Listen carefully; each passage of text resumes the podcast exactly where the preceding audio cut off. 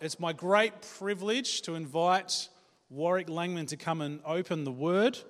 Um, would you please, please, after the service, go up to Warwick and also not only say, Man, what a great word, God bless you, but also ask him about Jesus Week and what's been happening in the universities. God bless you, Warwick, as you open the word. Thank you, Ben. Uh, what a great morning we've had so far this morning, eh? Um, I've everything is really lined up. I was looking forward to having a few extra minutes, but then we did that praying thing, and um, it was great. I really appreciated that. Um, everything that has happened this morning is really lined up with uh, what I want to share about this morning. Um, from Galatians 4 8 to 20. I've titled this sermon, Dear Galatians, please, please live by grace. Live by grace. Um, so, what we're going to do is we're going to um, pray, and then we're going to get into reading this passage and pulling it apart. So, please join me in prayer. Heavenly Father, thank you for the way that you've already been at work this morning. Um, you don't only speak through the sermon, you speak through prayer time, and you speak through uh, worshipping and you minister to our hearts. Lord, we thank you for the way that you've been preparing us already. I pray that uh, as uh, I bring the word, that you would uh, work through me and despite me, Lord, uh, to communicate to your people what you want them to hear. We pray, pray this in Jesus' name. Amen. So, if you have your Bibles with you, feel free to open that up to Galatians 4 8 to 20. But we've also got uh, up here on the slides. Hopefully, you can see it. I'll be reading it off for us, um, and this will be our passage for today. So, this is Galatians 4 8 to 20. Formerly, when you did not know God, you were slaves to those who by nature are not gods. But now that you know God, or rather are known by God, how is it that you are turning back to those weak and miserable forces? Do you wish to be enslaved by them all over again? You are observing special days and months and seasons and years. I fear for you that somehow I have wasted my efforts on you. I plead with you, brothers and sisters, become like me, for I became like you. You did me no wrong. As you know, it was because of an illness that I first preached the gospel to you, and even through, though my illness was a trial to you, you did not treat me with contempt or scorn. Instead, you welcomed me as if I were an angel of God, as if I were Christ Jesus himself. Where then is your blessing of me now? I can testify that if you could have done so, you would have torn out your eyes and given them to me. Have I now become your enemy by telling you the truth? Those people are zealous to win you over, but for no good. What they want is to alienate you from us so that you may have zeal for them. It is fine to be zealous, provided the purpose is good, and to be so always, not just when I'm with you. My dear children, for whom I am again in the pains of childbirth until Christ is formed in you, how I wish I could be with you now and change my tone because I'm perplexed about you. I'm not sure how you first react as you heard that passage read. Uh, it might be that you're confused. What does that mean? Or maybe you're confident that you know what it means. Maybe you remember a sermon you heard on it before, or maybe this is the first time you've ever heard these words. Uh, but whatever place you're coming from, or whatever you're feeling at the moment, this passage speaks the same message as the whole of the letter has so far. And it's a simple message to all of us the message of grace. The whole letter to the Galatians is about reminding the Galatians to live by grace, not by works of the law. Remember, there are a group of people who are deceiving the Galatians. They've come to the Galatian church and they're deceiving them, trying to convince them that you need to be circumcised to be a follower of Jesus. And in this passage, Paul is communicating that the stakes are really high. if you believe that you need to be circumcised, that's bad. The stakes are really, really high. Higher than we might have thought. Particularly, look at verse 11. It says, I fear for you that somehow I have wasted my efforts on you. Paul believes that if they don't understand grace properly and that don't live by grace, everything else that they have learned from him will have been a waste. It's all useless unless they understand and live by grace.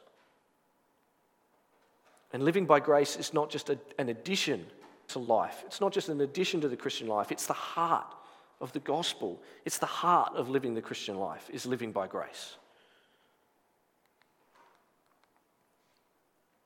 And Paul, in this passage, uses three particular strategies to try and convince these Galatians to live by grace. Convince them to live by grace. Firstly, Paul reminds the Galatians of their identity. Then he reminds them of their emotional past experiences that they've had. And then finally, he points out that these deceivers actually have bad motivations, bad intentions, to try and convince the Galatians to turn from living by the law to living by grace. So, this morning we're going to look at each of these three strategies that Paul uses and then think about what that looks like for us today. Hopefully, uh, that'll help us all. So, first of the three strategies identity. Paul reminds the Galatians that they were once slaves to those who by nature are not God's. God didn't want people to stay slaves. He made a way for humanity to know God and to be known by God. Out of His grace, His undeserved favor, the Son of God became human. We sung, sung about it today God with us, Emmanuel, Him being born. So, out of his grace, his undeserved favor, he came, he went to the cross, and he rose again so that the Galatians and all people might be released from their enslavement to sin and become children of God. You are a child of God, you were a slave. But for some reason, the Galatians get sucked back into their abusive relationship with this abusive master. It's a bit like Stockholm syndrome. Have you heard of Stockholm Syndrome? Wanting to go back to be with somebody who was abusive. Even if the abuse is different, the abuse is still there. You see, for the Galatians, their slave owners used to be the pagan gods that they used to worship. But now they're being enticed to being slaves to the law. They need to be made aware of this fact. Somebody who's suffering from Stockholm syndrome doesn't really realize what's going on. They need to be made aware of this fact. And that's what Paul's trying to do. He's saying, You've been captivated. And then Paul commends the power of God. His grace is so much more powerful than these weak and miserable forces of sin.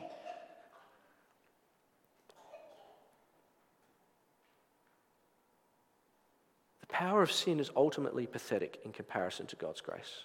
Ultimately pathetic. It's interesting, the phrase in this uh, verse 9 where it says miserable forces in the NIV, might say something in some other versions, but in the Greek, it literally means baby talk. Ooh, ah. Like you've got just the basic foundational elements and that you can't put the sounds together to make words. Why would you go back to ah when you have the whole language? Why would you do that? He's asking the Galatians, why would you do that? Because you're a mature child of God. Why would you voluntarily go back? Why would you go back to your abusive master? So that's Paul's first strategy. He's reminding them that you're a mature child of God set free from slavery. Why, do, why go back? The second strategy that Paul uses is to remind them of their shared emotional history, the shared history between Paul and the Galatians. See, Paul retells how he first came to share the gospel with the Galatians because of an illness. He reminds them of how they first treated him when he was sick. They treated him with compassion and they endured difficulties for his sake. And at this point, they didn't even really know Paul. They're just looking after him, this random stranger. In verse 15, it even says that they would have gouged out their eyes for him. Clearly, the Galatians at one point were living by grace. They understood it. But now they're turning away from Paul and he's trying to go, What's going on here? You once showed me grace. Where is that now? What happened? Did I do something? But Paul, he doesn't only remind them of the fact that they showed grace to him, but that he showed grace to the Galatians. Out of love, he lived by grace amongst them. And this is subtly hidden away in verse 12, where it says, Become like me, for I became like you.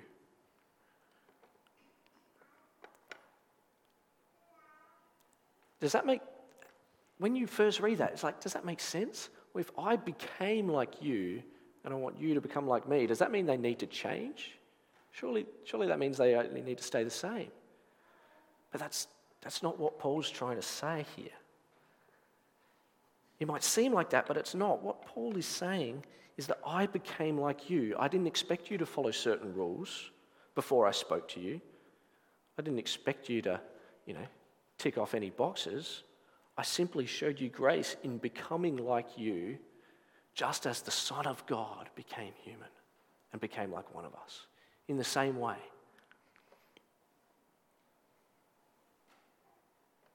Paul didn't become like the Galatians because their behavior was somehow worth mimicking.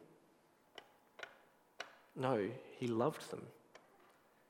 He did it so that they might know the gospel and live accordingly to that. And living according to the gospel means becoming like Paul, which means becoming like Christ, which means living by grace. But what does living by grace look like? I've said this phrase a number of times. What does living by grace actually look like? Well, it means that you become like others so that others might become like Christ. Become like me, for I became like you. That's exactly what Jesus did. He became like us so that we might become like him. That's what it means to live by grace. This is God's big plan, the big story. Most of us get this oh, God became man part. That's just when Jesus became a baby, right? That's just what we call the incarnation. That's the big word. But yes, the incarnation is partly this process, it's a big part, and it's an essential part, but actually, Jesus lives his whole life this way. He eats and spends times with Pharisees and tax collectors and fishermen and sinners. He identifies with groups of people, he comes to them. He even joins humanity in dying. In dying, he joins us in that too. Why? He wants people to become like him. Because we're made to become like him. That's what we're made for.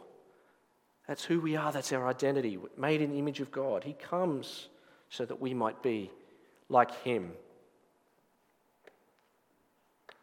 But what does becoming God look like? What does, it be- what does becoming like God look like in our lives? Well, ultimately, when Jesus returns, believers in Jesus will be fully united with God. We heard that already this morning. We'll be fully united with God, made like Him in the same way that the Son of God became like us, in the same way. And that process of becoming like Christ has already begun in the lives of the Galatians and in the lives of all believers. That process has already begun. And as such, becoming like Him means living by grace, because that's how Jesus lived. We don't just start by grace and say, Thank you, Jesus, for the grace that you used to save me, and then now it's all about what I have to do. No, we live by grace. If you're saved by grace, you live by grace.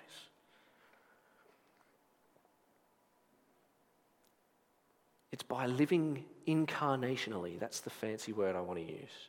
By becoming like others so that others might become like Christ. That's how you mimic Christ. That's how you live like Him, is become like others so they might become like Him. And this was the way that Paul lived. This is what he's saying to the Galatians I showed you grace by becoming like you so that you might become like Christ. And he reminds them that he has only ever had their best interests at heart doing this. It's not for his own benefit, he's doing it for their sake. And he is still showing them grace in writing this letter. He hasn't given up on showing them grace or now somehow requiring them to live a certain way, except that you should live by grace. He describes the pain that he's in as like childbirth. And it's interesting that he chooses childbirth as the pain to describe, right? He could have chosen a broken arm or a broken leg or a caved in head, but he decides to choose childbirth. It's a purposeful pain, it's one endured out of love for the sake of showing grace to someone else who hasn't earned it.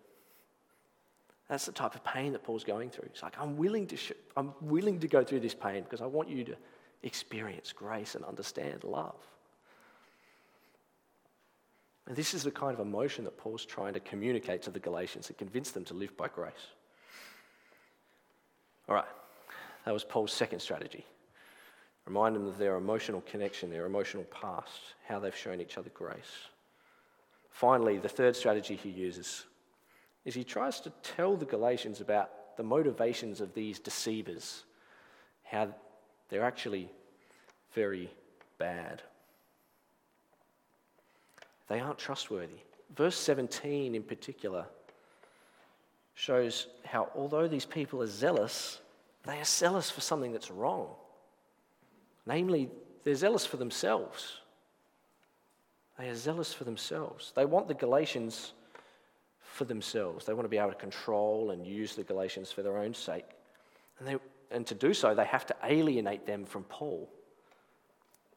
You see, these people aren't living incarnationally.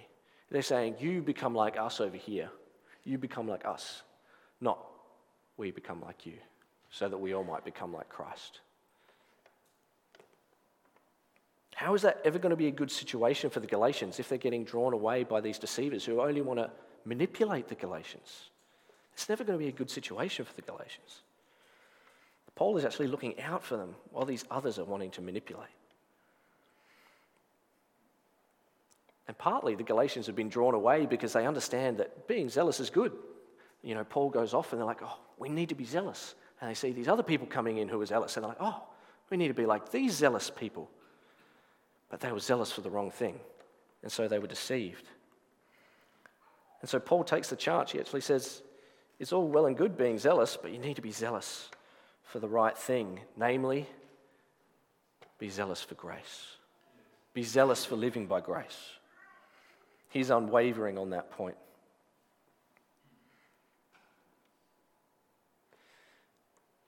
So, those are the three strategies that Paul uses to try and convince the Galatians to live by grace, to change their perspective and their behavior.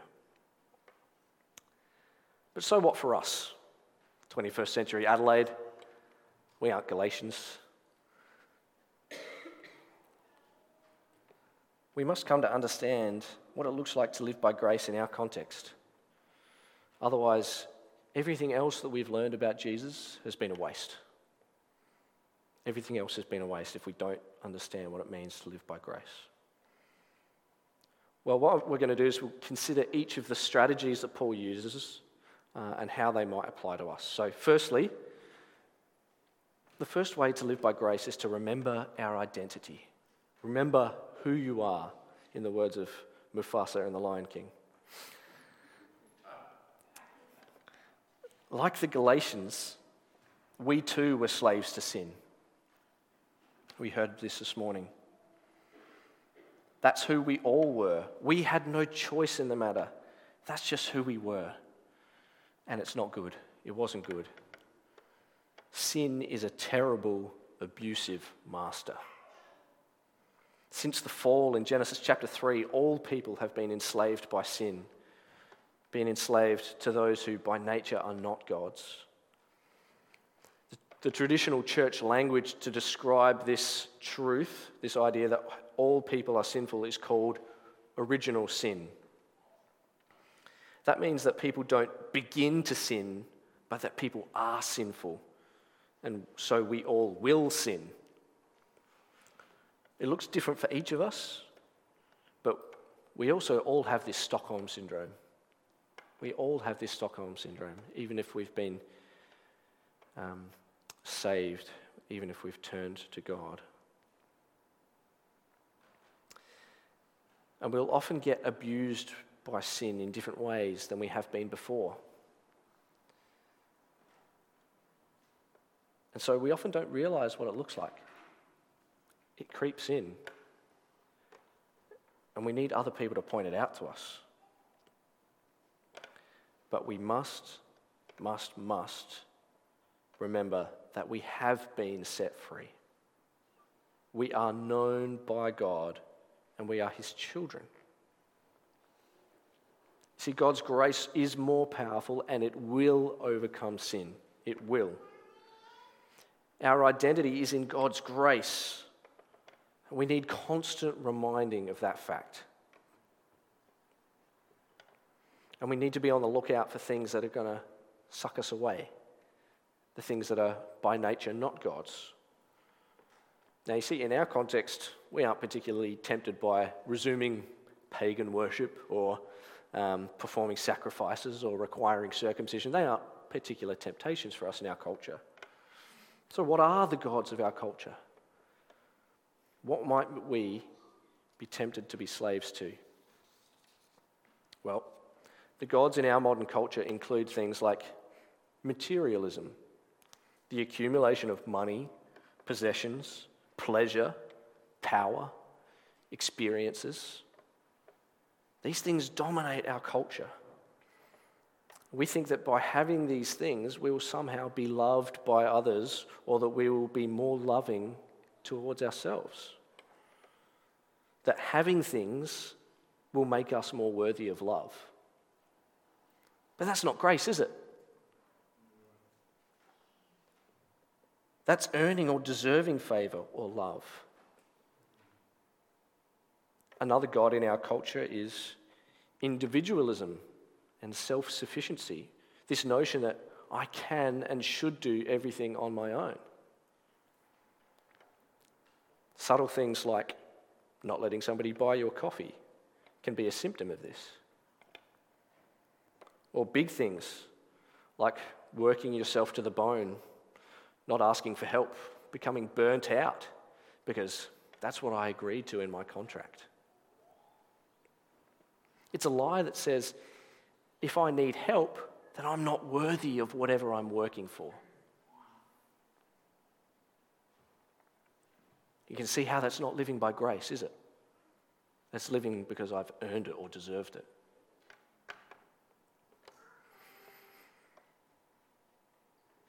Maybe it's I'm not good enough, or I'm too good to let others be generous towards me.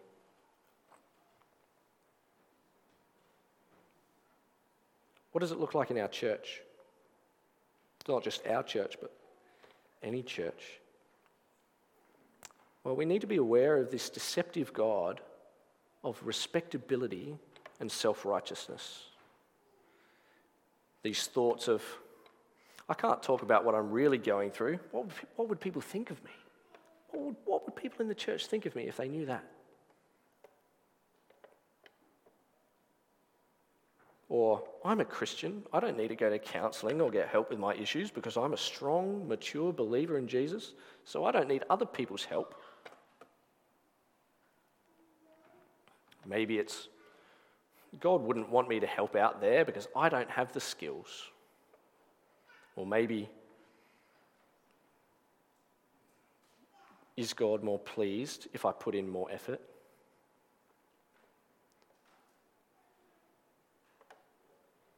Maybe is it that God cares about how I act and dress on Sunday, but not on Wednesday? He cares about it more on Sunday than he does on Wednesday. You see, thinking like that are all demonstrations of living by the law, being slaves to the gods of our culture, not living by grace. They are all dependent on our performance. But if our identity is as a follower of Jesus, we are trying to live like Him, which is by grace. Praise God that when we don't live by grace, He continues to give us grace. Amen. It's very hard. But, that being said, we want to live by grace. So we must be on the lookout for how we are getting sucked back in to living for the gods of our culture and living under works of the law. That's identity. Remember who you are as a child of God. The second point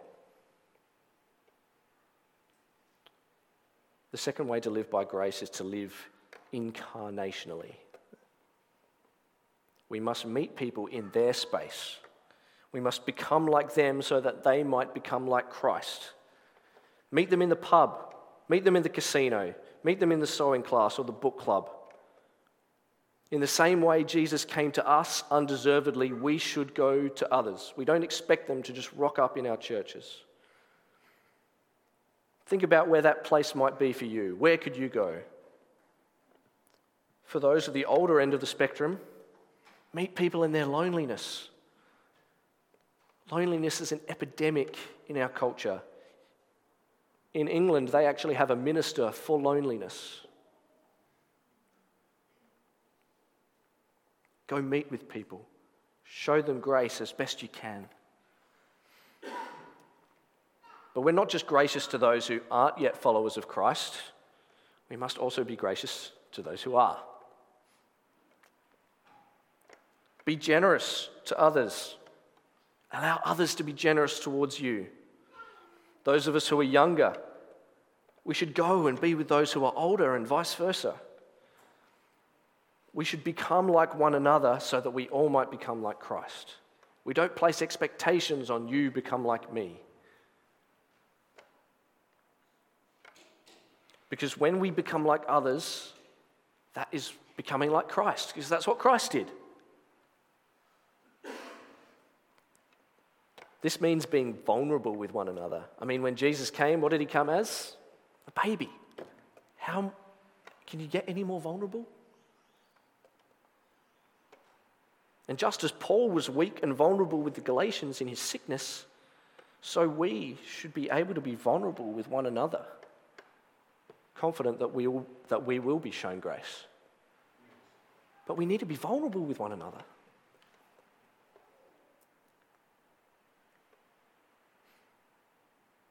Finally, third way to live by grace